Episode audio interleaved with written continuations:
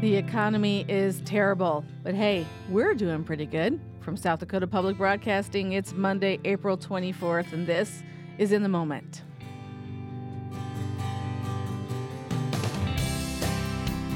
Coming up this hour, we look at how people perceive the economy versus the reality. Rick Kahler returns to the program. We'll talk about the emotions of money, how it can change everything about how we interpret the news and view our own personal financial situation.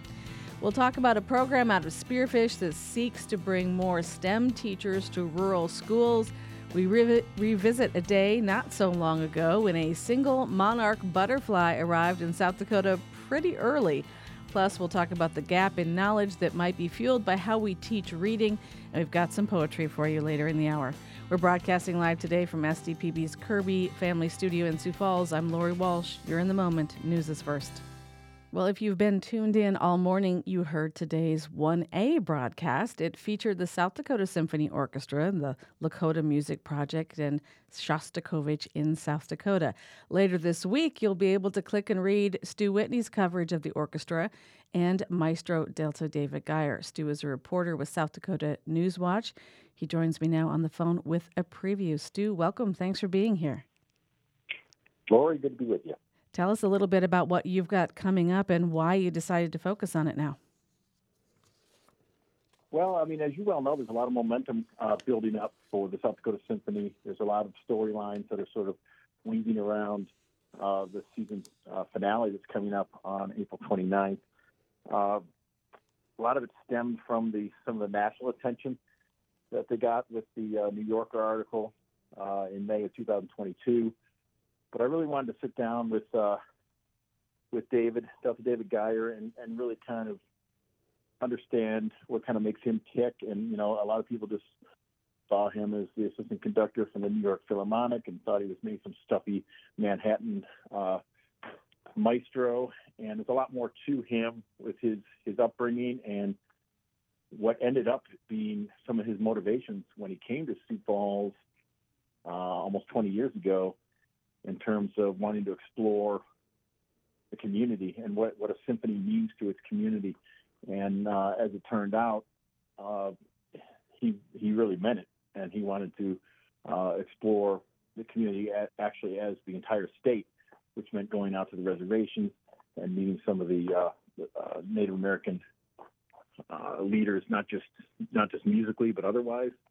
And I know you've done some great reporting on the Lakota Music Project and some of that is stemming and stretching into their bridging cultures, which is going to explore potential partnerships with other uh, or with some refugee communities. And so uh, there's a lot, a lot of it goes with what his motivations were and how he has followed through all those in the, in the past couple decades. Yeah, take us back for people who are just now paying attention, even our, our national listeners. Who is this guy?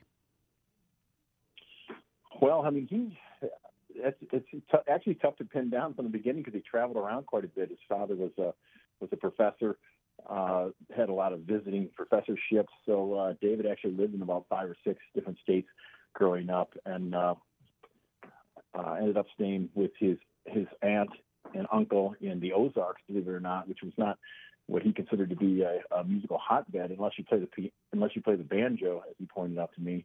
Uh, but he met some people there that introduced him to classical music. Uh, he he discovered he, he, started out as a trumpet and piano player, and uh, when he took a conducting class in grad school, uh, the first time he was on the podium and held the baton, he sort of had an epiphany that this was this is what he wanted to do, and so you know, in speaking to him and speaking to his wife Angela and speaking to a lot of the people that were part of his uh, sort of musical musical odyssey to this point, uh, he he he was growing incrementally and was kind of wondering whether he was up to the standards of some of these conductors that had gone to these uh, more elite musical schools uh, before heading to some of these uh, summer festivals like uh, in, in Interlochen and Aspen and Tanglewood. And so he, he said he's still there's still a little bit of that, you know, trying to sort of prove he belongs. And I think he's uh, I think he's reinforced that and sort of proved that pretty well here with what he's been able to achieve in South Dakota, which many people consider to be flyover country and not uh, uh, not an arts-based area. But he has brought national attention to the symphony. So much of that work depends on and pivots around the community connection. It's not just a performance; it's about relationships and friendships and and figuring out how an orchestra can be of service to a community. Tell me what you found in that regard, in the sense that people feel this deep tapestry which is, is woven in. It's not just a place where you sit in the concert hall and see a show. Yeah, I think he really wanted it to be sort of a collaboration between uh, conductor and orchestra and community, and, and, and he didn't want, as you noted, people just to show up and two hours later walk out and just say, well, that was great entertainment, and then go on with their lives. He wanted there to be some sort of effect on people. And as he said to me, uh, you know, he, he wants you to be think leaving the concert hall, not thinking of yourself, but but others, and, and some of the things that have been brought to the fore uh, during that performance. A lot of that in his mind, and this is another uh, theme that comes out in the story, is his championing and highlighting contemporary American composers. He doesn't believe that classical music he doesn't believe that symphony productions should just be uh, the old war horse uh, composers that uh, that maybe maybe some patrons expect to hear all the time. Uh, your Beethoven and Mozart, Tchaikovsky, and he he wanted to go beyond that. And there were actually some grumbles uh, early on in his tenure from some from some who felt like they wanted to they didn't want to be challenged to that degree. And um, but he has really sort of been vindicated vindicated by that because the New Yorker article came about because of uh, just one of those uh, contemporary composers, John Luther Adams, who uh, David uh, nurtured a relationship with, and it led to John Luther Adams debuting or having a world premiere of his piece, An Atlas of Deep, Deep Time, uh, in South Dakota in 2022. He invited Alex Ross, the uh, esteemed music critic of the New Yorker, uh, to that production. So Alex Ross uh, was here to listen to that piece, not necessarily to listen to the South Dakota Symphony Orchestra, uh, but he was so struck by what he saw in terms of some of the things that you've already alluded to with the, the community connection. Uh, it was a 20th anniversary uh, celebration in connection to that, so they were honoring a lot of these longtime musicians. Uh, they honored a librarian, librarian who had been with the symphony for uh, almost half a century. And Alex Ross was sort of taken by a lot of this and ended up writing. I mean, he still covered the premiere, but he also wrote quite a bit about the South Dakota Symphony, Symphony and ended up calling it one of America's boldest orchestras, uh, which has been sort of a boon to the uh, to the organization. And they've kind of been riding that momentum ever since. So, do you remember Stu back in the days when uh, they were down at the, you know, whatever building they were in? I think it's the one that's the multicultural center now. The acoustics were terrible. The funding wasn't great, and and now we really see people waking up not only around the nation but donors waking up and saying, "Wait a minute, this this money, if I donate to this orchestra, could have real impact because this is also about growth." What did uh, you learn about that? Yeah, I mean, there's been a lot of peaks and valleys. You mentioned them playing at the old Coliseum. They also played at Sioux Falls Arena. Uh, Doo-Soo Kim, who's a uh, master violinist who I interviewed, talked about smelling uh, popcorn and beer uh, in the mm. Sioux Falls Arena when they played there. When she had just recently arrived from Korea, and she didn't, it, it didn't, for obvious reasons, did not feel like a concert hall to her. Uh, Henry Charles Smith, uh, one of the previous composers or uh, conductors, had a pretty large role in trying to get the uh, get the pavilion built, which kind of changed the the arts and culture scene um, in in the city and state. But you know, then you got you had the financial crisis, you had the Great Recession, uh, yeah. 2008, 2010. Uh, Symphony, quite frankly, almost ceased to exist during that time. I talked about that in my story. Uh, a lot of the board members had to sort of rally around some of the influential uh, donors and community members and, and uh, just sort of re-emphasize to them the value of having uh, a symphony orchestra in town. And it's not just a philosophical thing. A lot of it is uh, commerce based. When you have a Sanford and Avera, they're trying to lure surgeons. Sure. They're trying to hire surgeons to come here, or any high end profession. They they they want to know what the cultural scene is. They want to know if their child could be in the uh, have a youth orchestra, um, and so a lot of these corporate donors. I mean, we, we we we talk a lot about the private individual donors, but corporate donors are obviously a huge part of this. And for somewhat uh, selfish reasons, they they want hmm. uh, the the cultural scene in Sioux Falls and South Dakota to be strong. And so so I'm, I'm going to jump in here, Stu, and, and just let sure. let listeners know that um, we're going to have Delta David Gier and one of the featured composers from their upcoming season finale on our show on Thursday. Jackie Hendry will host that. And Stu, when can people find your piece when it drops on uh, SD News Watch? What day okay, would that? So, I mean, the first thing I would suggest people do is go to South Dakota News Watch the website and put in their email address, so that way this stuff can just come directly in your inbox. Otherwise, uh, you can go to the website and the story comes out on Thursday. Uh, you can check out the social media channels, uh, South Dakota News Watch on Facebook or Twitter, um, or follow me uh, at Stu Whitney on Twitter, and uh, we will be uh, we'll be putting it out there. All right. Thanks so much for stopping by and giving us a preview. We appreciate your time. All right. Thanks, Lori.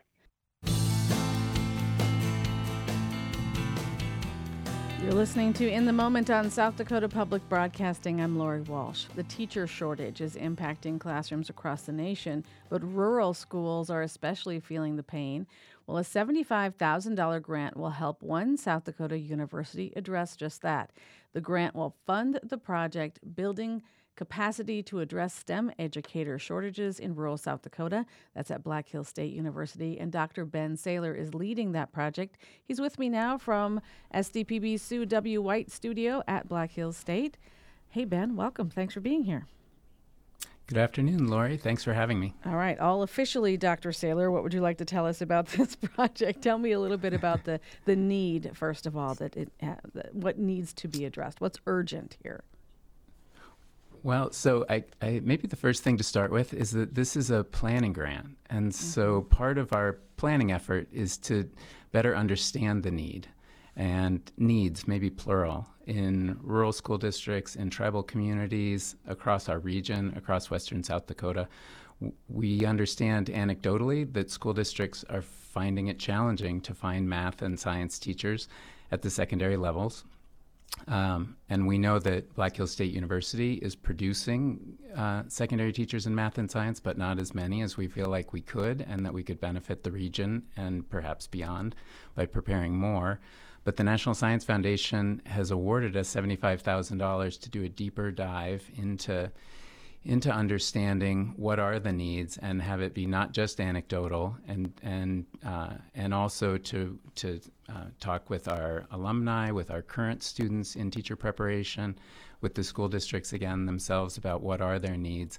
Um, in the preparation that teachers receive as they're when they're in their undergraduate time, and also as they transition into um, into their first year of teaching, second year of teaching uh, within a school district. So this seems to me like a particularly challenging cycle to unravel or unspool because if you don't have a great uh, teacher and you grew up in rural South Dakota, you head off to Black Hills State. Maybe you don't even know that's what you want to do because you haven't had an example. Now you might not have the strong foundation that you need for the rigors of college. And yet, we really need you to become a great STEM teacher and go back into rural spaces and, and change that. How do you get your mind wrapped around all of that? Well, that that's what we're trying to do, and I agree with you. It's a it's a big challenge. Um, we do. We actually have a, um, a much larger grant from the National Science Foundation that has just started this year to provide scholarships for students from these same communities to come to Black Hills State to major in math and science. And um, and we've pursued this teacher education grant now from the National Science Foundation because we we want to be bringing in uh, students who have an interest in math and science. But then once they're here, um, we want to nurture that interest in math and science. But if they have an interest in teacher education, we want to provide that opportunity as well. And the National Science Foundation has um, funding to provide scholarships so that students aren't coming out at least with significant debt. And we know that if a, a student is coming in with a uh, financial challenge to get through college to begin with, and then if the potential to their earning potential is is per- potentially not as high in uh, becoming a teacher as it could be in some other professions, we don't want that to be a, a, a limiting factor, or to, we want to minimize that barrier as much as possible. Yeah. Do you have a, a personal story where you feel like did someone do this for you in the in the past? I guess is what I'm wondering. Well, I, I've lived in South Dakota for 24 years, but mm-hmm. I am not a native South Dakotan. And so I, I didn't come from a, I came from a um, metropolitan area. Yeah. And my math and science teachers were extremely important in, in my um, trajectory in going into the fields of math and science and ultimately getting a doctorate in those fields. Uh, but then I transitioned soon after completing my doctorate into wanting to work with teachers to help make that more of a possibility. I mean, so that more teachers would be prepared and well prepared and see that as a um, viable and rewarding uh, career pathway. Yeah, it's tough to be a teacher right now, but there's lots of rewards too. What would you like to leave us with um, regarding this project and just the the the excitement of being a teacher right now, not all the negativity that you sometimes hear. um, well, I'm excited about all these opportunities for partnerships. So Black Hill State, um, uh, we have partnerships within the university between the School of Education and the School of Natural Sciences and the School of Mathematics and Social Sciences. But we also have lots of partnerships with school districts. We've been working with fantastic teachers in the 24 years that I've been here. Just the my best teachers have continued to be K-12 teachers from our area who help me understand what is most needed in K 12 classrooms. We partner strongly with the um, Sanford Underground Research Facility. Their education and outreach team is fantastic. And so, working with strong educators who are already in the field to help us understand how, what, how we can better prepare the next generation of teachers, that's what I'm most excited about and feel like we have tons of promise and potential. Dr. Ben Saylor is professor at Black Hills State University and director of South Dakota Center for the Advancement of Math and Science Education, um, starting a new planning and discovery process funded by the National Science Foundation. Thank you so much for being here with us. We look forward to following where this leads in the days ahead. Thanks for having me.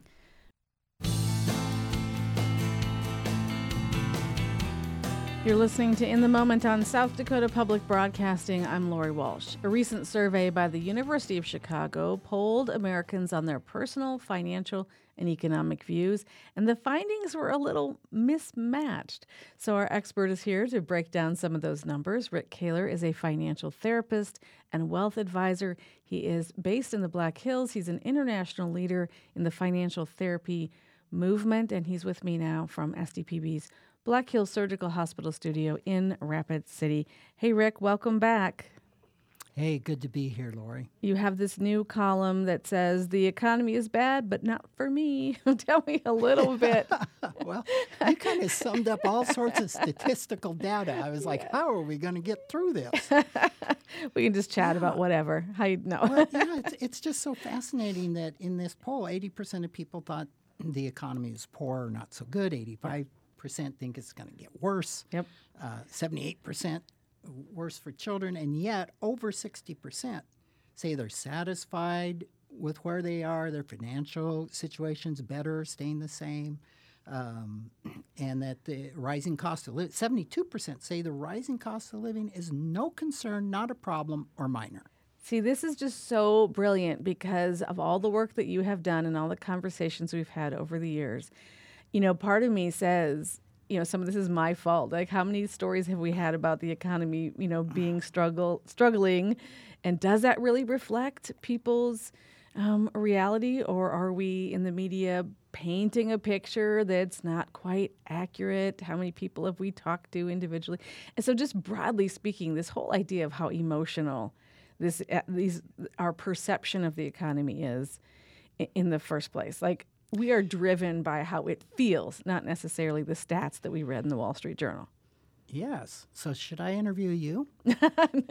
we could, you know what? I had a weekend, Rick. We could have some good.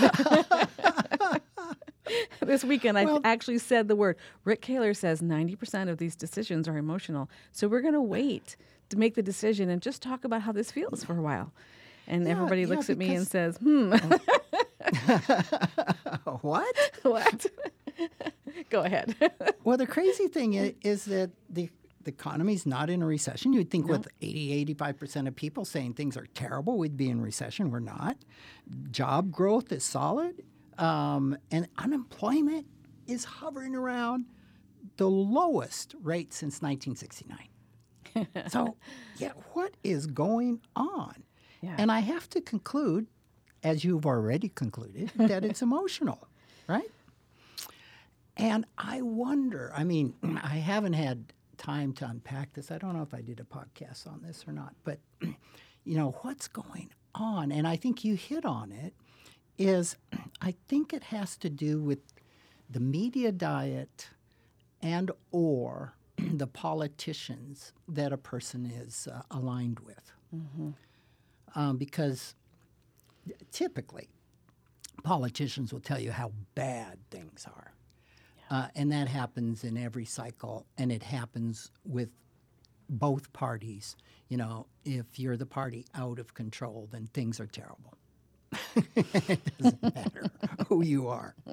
Um, and given the polarization that we have in the U.S., I have to think that this view of how bad things are in the economy has to do more with the view of the state of the country, obviously, than their own personal financial situation, which let's just say two thirds say it's it's it's better or the same. yeah, not doing too bad. How much do you think this has to do with stuff and like standard of living? Um, the things that we have that our parents I mean I always think about this when people who are younger than I am buy houses and their standard for what is a house that is worth their investment is just so drastically different from when I first bought a house and certainly way different than when my parents bought a house. And I'm just wondering how much of our self-perception is based on our, our quality of life, which is really pretty high for most South Dakotans. Well, that's that that's a really great point because the lowest one percent uh, economically in the United States are are at the sixty eighth percentile globally. In fact, I think our lowest one percent typically are better off than some of the richest people in countries like India, et cetera. So, uh, and I could be wrong on that, but I, I'm, I'm right in some context. So we don't have a comparison globally. We have just a comparison with our neighbors, with our parents, with other people. And I can certainly feel poor off, poor- yeah, not well off if I'm compar- comparing myself to Elon Musk or, or uh, you know, some of the ultra billionaires.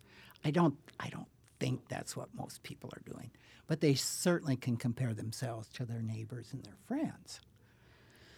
On the other hand, I'm reading the Poverty by America book, which is fairly new. i am sorry, I've forgotten the, the author's name right now, but he's the head of the eviction lab at Princeton. And The Gap, his name is Matthew Desmond. Thank you, producers. Um, Matthew Desmond's Poverty by America book. The statistics are shocking. Um, it might give the wrong impression to say, well, our poor people are better off than the poor people in India when you can't, there is no American dream left for so many people and the systemic barriers are so baked in. So, talk about that just a little bit. What does that bring Yeah, up for you? There, there's an article, ironically enough, in uh, today's um, um, New York Times, and it talks about how the GDP of the United States has grown. We're way above Germany, France, and Japan. It, it gives all of these very positive uh, comparisons and why the U.S. is still 25% of the world's economy. That hasn't changed. Da da da da da.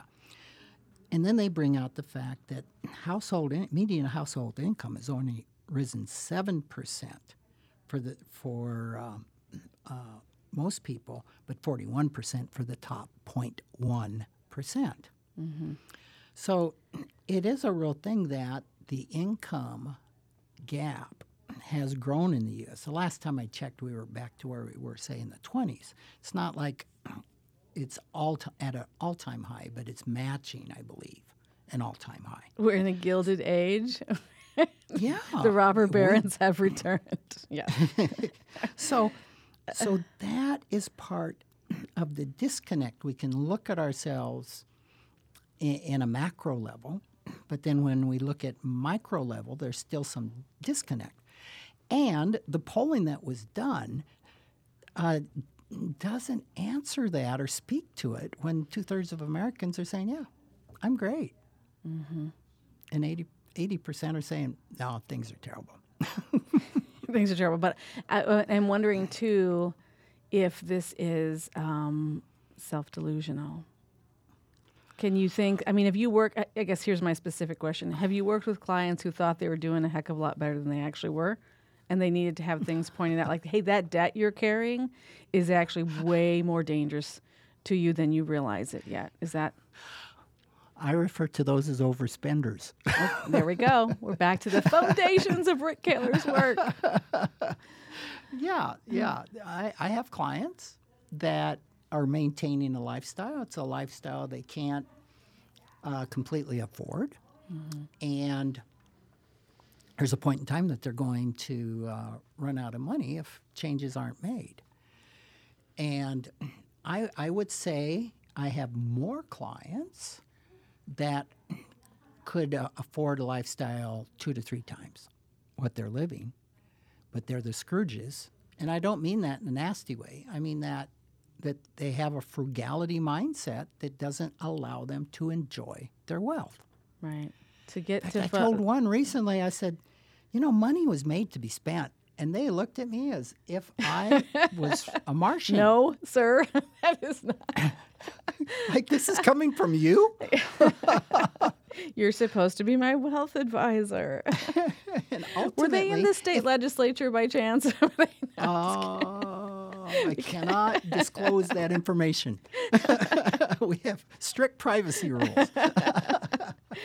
But we have this sort of ongoing conversation about what it means to be fiscally responsible, whether that's from a political party standpoint or whether that's from uh, here's how we do things in South Dakota to whether it's here's how we do things in our family. Um, what kind of money beliefs does somebody have if, when their financial advisor says money was made to be spent and they think that is completely um, a new concept. What what money beliefs are, are you telling yourself? If you Well, you're heard that, about and, the, yeah, the Yeah. that's the money vigilant category of money scripts. yeah, Um, we got four categories: money avoidant, money status, money worship, money vigilant. And the vigilants tend to have more money, not in every case, because money is not to be spent. yeah, Fun is not affordable. It's it's not part of my language. Debt is no evil off the table. Uh, and these folks typically have a lot of anxiety around money.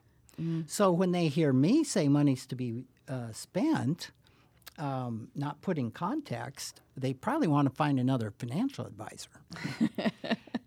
now, when my client is, um, uh, say, money status, um, they love that. Like, yes, yeah. great. That's what I've been doing. Been Let's doing do it right more. all this time. Look at me. But ultimately, we've talked before how money is to support uh, our quest for meaning. Yeah, How can it support our quest for meaning if it's locked up and not touched? Now, I'm not saying in the wealth accumulation years, um, but there's a balance, right, in all of this. It's and it and when we decide not to work for an income anymore, it has got to be spent. It's got to support yeah, our quest for meaning. yeah. All right. So I just want to let listeners know one of the books that uh, Rick Kahler wrote is called The Financial Wisdom of Ebenezer Scrooge. So if the Scrooge reference is intriguing to you, go pick that up and uh, read more about that. Rick Kahler's on our show often, but you can find his weekly columns online, and we'll put links up to that on our website as well. Rick, There's thank a you. s- spoiler alert. Yeah. Reading that book could destroy your vision of a Christmas carol. Be prepared. Read it in, say, April or May, not necessarily in November or December. All right. hey, Rick, thank you so much. We'll see you next time. Take care. Let's take a moment now for an unexpected fluttering of wings. On this day in 2008, a monarch butterfly migration report included an early spring sighting of a monarch butterfly in Sioux Falls. The sighting was notable as the larger migration of monarchs from Mexico was still several hundred miles to the south. The website Journey North proclaimed, What a week! The site collects observations on the monarch butterfly's migration to northern latitudes. The site said, according to observers, the monarchs moved into six new states, and a most remarkable sighting was reported from Sioux Falls. The monarch was spotted by an experienced monarch tagger who saw the butterfly outside his office window only 15 feet away.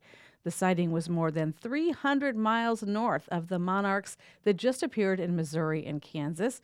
A few days earlier, an observation was made by monarch expert Dr. Chip Taylor. He reported the first monarch in Lawrence, Kansas, and added, This spring is the first time that I can recall the monarchs being ahead of the milkweed. Milkweed is key to monarch butterfly habitat, as it is the only food a monarch larva eats. Journey North also reported a very early monarch was seen on April 11th in New Jersey. As for the sighting in Sioux Falls, maps show there were several days with weather that could account for the early appearance. There were strong south winds that carried warm air northward across the Great Plains and across the Canadian border. It is speculated that a monarch may have rode the winds north.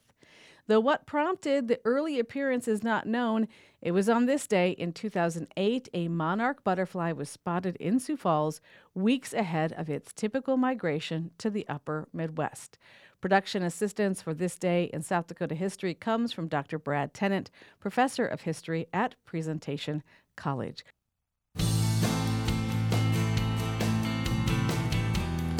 You're listening to In the Moment on South Dakota Public Broadcasting. I'm Lori Walsh. Well, earlier in the hour, we talked with a Black Hills State University professor about how he's working to address an educational issue in the university level. Now let's switch gears to a few issues that go back to elementary school and how we teach reading. Natalie Wexler is an education writer and the author of the book The Knowledge Gap the hidden cause of America's broken education system and how to fix it. She joins me now on the phone. Natalie Wexler, welcome. Thanks so much for being here. Thanks for having me, Lori. Um, education and how we teach social studies, how we teach math, how we teach reading is such a hot topic, and people are getting more worked up over it. But you found a lot of positivity in this book. So let's start with the innovation of teachers who are working very hard to assess problems and come up with whole new solutions. Well, there is some positive stuff going on now as teachers are beginning to realize, and administrators too, that the way we've approached reading instruction hasn't really lined up with what science tells us about what will work. And one part of that is teaching kids, you know, just how to read individual words, and uh, we need systematic phonics for that. But a lot more time is actually spent on trying to help kids understand the text they're, they're reading or prepare them to understand more complex text. And that, the way we've been approaching that for many years now, doesn't line up with science. It's focused on comprehension as though it were just a set of skills that you can teach directly, like finding the main idea, the kinds of things that seem to be assessed by standardized reading tests. But science has been indicating, and more and more teachers are realizing that that's not really what goes into reading comprehension. It's much more dependent on the reader's knowledge, knowledge of the topic, or general academic knowledge and vocabulary, knowledge of complex syntax, sentence structure. And so, what is beginning to happen is in many places in the country, schools, teachers are, are switching away from a kind of curriculum that had a skill of the week, a comprehension skill of the week, like making inferences, and kids would just try to practice that on texts on random topics. And the idea wasn't for them to acquire any particular knowledge about anything, but just to get good at this supposed skill. And what they're replacing them with are uh, curricula that really immerse kids in deep, rich content in social studies, science, the arts, and literature. And teachers are finding that not only are kids learning a lot more, um, but they're a lot more engaged and they enjoy it a lot more. Yeah, I remember in kindergarten, my daughter's in college now, but the kindergarten teacher was very um, skilled at field trip planning. and I remember mm-hmm. going to volunteer to do some field trips, and we went to a bakery and rolled bread, and we went to the library and the place where they make school lunches. And I asked her, went to the local grocery store. And her point was some of these kids have never been to any of these places. There's a huge gap in what they come to me knowing um, some of them don't mm-hmm. know where bread comes from. How does that fit into the research that you heard, the life experience of just like getting out and getting your hands in the dough, as it were? Yeah, well, part of it is limited life experiences, but another important part is limited access to academic kinds of knowledge and vocabulary. And both of these things are important. And we have, you know, uh, an an equity problem in both respects. And this the standard approach, focusing on these skills, not really trying to build kids' knowledge of the world, whether it's experiential or reading aloud to them. Um, this is, really has an uneven impact on kids because some kids, of course, do have more experience of the world. They they have been exposed to more, the, the, you know, academic knowledge. Their parents maybe have read books to them, taken them on trips, and other kids you know, usually kids with less highly educated parents have not had those advantages. But there's a lot that school can do to help level that play, playing field by giving all children access to ex- experiences, field trips like the ones you were talking about, and also knowledge of history and science through engaging read alouds and class discussions. Yeah. Tell me a little bit what some of the fixes are. What are you seeing people push in which direction, and how does it intersect with standardized testing? Well, it's um, so the best approach is for a school or a district to adopt a co- kind of curriculum that builds knowledge in a logical sequence.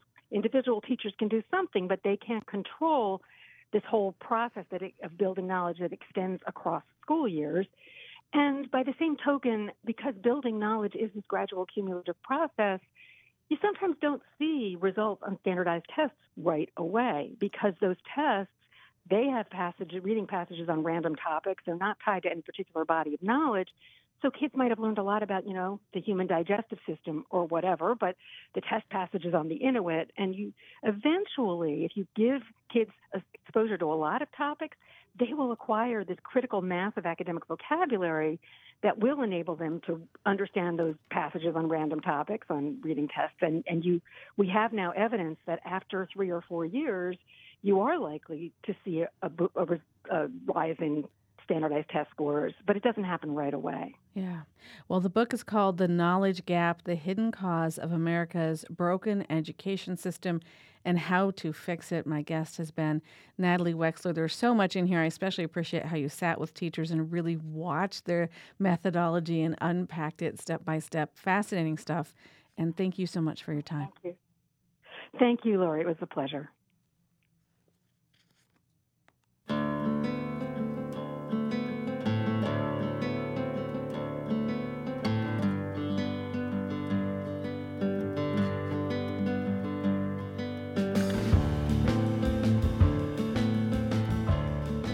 Joshua Bennett is an award winning poet, author, and professor of English. You've heard him on the show before talking about his poetry collection, Owed, and his 2021 Whiting Award win. Well, in honor of National Poetry Month, we are revisiting a conversation we had with him two years ago. We discussed how his work stands at the crossroads of lyrical poetry and scholarly history. Take a listen and keep your ears peeled as you might just hear Joshua back on In the Moment soon. It's complicated, you know. Uh, when I was in graduate school, I was told pretty directly that I needed to stop writing poems or no one would take me seriously as a literary scholar. So I think part of what's been so astonishing um, about the past, what, I mean, I guess it's been about five years, right, since I, I finished graduate school, uh, has been that actually the poetry at every turn has helped electrify the prose you know, that doing literary criticism, doing the work of cultural history, uh, I'm just not even sure how it would be possible for me if I weren't always reading and listening to poems, right? I mean, like you said, the the prose work is about poetry, right? Yeah. Um, and I tried to write, you know, the book that just came out of Harvard University Press, Being Property Once Myself. I tried to write it about novels, but if you look at the chapters, there's always poetry in there, right? Either the poetry is working um, at the level of an epigraph, or there are poems bookending my close reading of these canonical African American novels. And so poetry is it's just always with me, even in the prose. And I, I think I'm just quite taken uh, with I guess the fact that poems come to us in moments where it seems like language fails, right? We, we recite poetry at funerals, we recite poetry at weddings, we recite poetry when children are born, right? Uh, or at least my, my wife and I did, you know, yeah. that was an occasion for, for poetry. And so whenever I turn to the prose, I'm thinking, okay, well, how do I take that magic, that incredibly capacious sense of human possibility that I experience when I hear a poem, or even when I'm in the midst of reciting one on stage, and how do I put that into the prose? as my mentor Imani Perry, you know, once instructed me, how do I commit to the beautiful sentence? And mm-hmm. so that that's what I've tried to do, you know, in my my works of nonfiction so far. Tell me a little bit about your earliest memories of what you now think as of as spoken word like when you were a child you might not have thought of that oh that's spoken word but the the language that you were hearing was inspiring you and you still carry it with you today and now you understand its influence more richly Sure. I mean, that would have to be uh, in the, the Black Baptist and Pentecostal churches in my youth. you know, seeing uh, pastors deliver these incredible sermons. And even as I don't think I had a full sense of the kind of rhetorical brilliance on display, I did see how people reacted to it. Right? I saw people cartwheel and shout and fall out. And I heard my mother say, you know, that's my word for the week. And the idea that language was something you could carry with you um, as a kind of armor, as a companion, right? That it would it would stick with you and protect you from a, a sort of violent world that misunderstood you at every turn. I think that was quite powerful, right? And I wanted to know, uh, on the one hand, like how to tap into something like that, right? How to create that effect with language.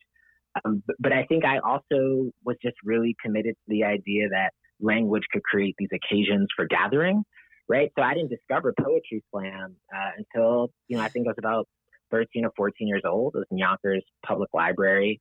Uh, there was a poetry slam, and, and, my mom made me get up and, and do a poem, the one poem I had memorized at that point. yeah. and uh, I got second place. You know, she still has the trophy. And it was this incredible moment, you know, because yeah. I've always had, you know, pretty bad stage fright. But my mom told me, you know, a gift is to be shared. And so to this day, that that's how I think about my uh, practice as a performance artist, right? Like it's about sharing and hoping that my particular story lands with someone else and helps them work through whatever they're working through. Yeah. And then you ha- also have this story also with your mother and the beauty shop and these women um, sort of encouraging you to understand the individual word and language in a very rewarding way as well. Tell us a little bit about that memory, please. Wow, Laura, this is so well researched. I'm deeply moved and feel and feel seen. Yeah, I mean, so in my grandmother's salon. You know, my grandmother at, at one point she owned and operated sort of three salons in, in Harlem, and and the one I, I grew up in, you know, I me and my big sister we would get paid a dollar uh, when we would spell words that were longer than, than three syllables, right? So, you know, recalcitrant, loquacious, malfeasance. These are some of my, my favorite kind of go to words in the early days. Um, in no small part because a, a, dollar when you're a, a four year old boy, I mean that you can do so much with that. You, know how many kind of Swedish fish you can buy with a dollar? I mean, a, a great deal. So, and you get a drink too, you know. And so that that was this incredible environment in which I came to understand, and not just at a monetary level, right, but the value of education and what it meant to commit to study, right? Because I would go home and just pore over the dictionary, right? I was trying to create this reservoir of words that I could pull from at any time. And this is long before I had any dreams of becoming a, a literary scholar, right? I wasn't a self identified poet, at least, you know, though I think I was practicing the thing in real time. And so those kind of social environments, they made all the difference for me um, as a child.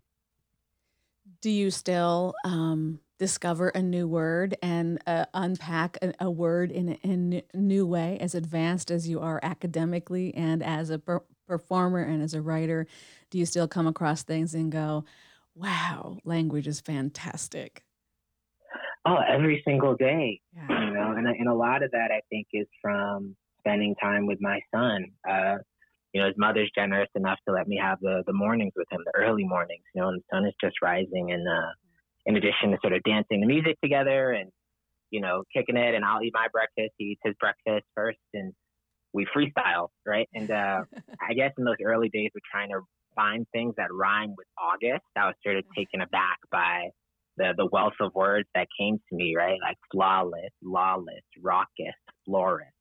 Um, and I think finding that kind of sequence was interesting because you need, you know, phrases, right? So I would think about my sun shining like, you know, the inside of a florist shop. And there are just all sorts of new uh, poems and, and, lines that, that have come to me, I think, since um, since he was born. But I've only written, really, I want to say, two and a half poems uh, yeah. since he was born. So, so much of my time, you know, thankfully, it's, just with him. You know, it's it's um it's trying to like cultivate this this bond with this this small boy who has my facial expressions. I mean, it's quite surreal. Yeah. So yeah, to answer your question, I see language, new language all around me all the time. Okay, so here's what I, I'm just dying to know. When you're in that moment, so okay, you've come to this place where you tr- you know are not no longer defining yourself only by the work that you put in the world. Like, what's the next collection going to be? You're you know taking in time with your son, and you're just being present with him but yet you are putting these words and this poetry into the world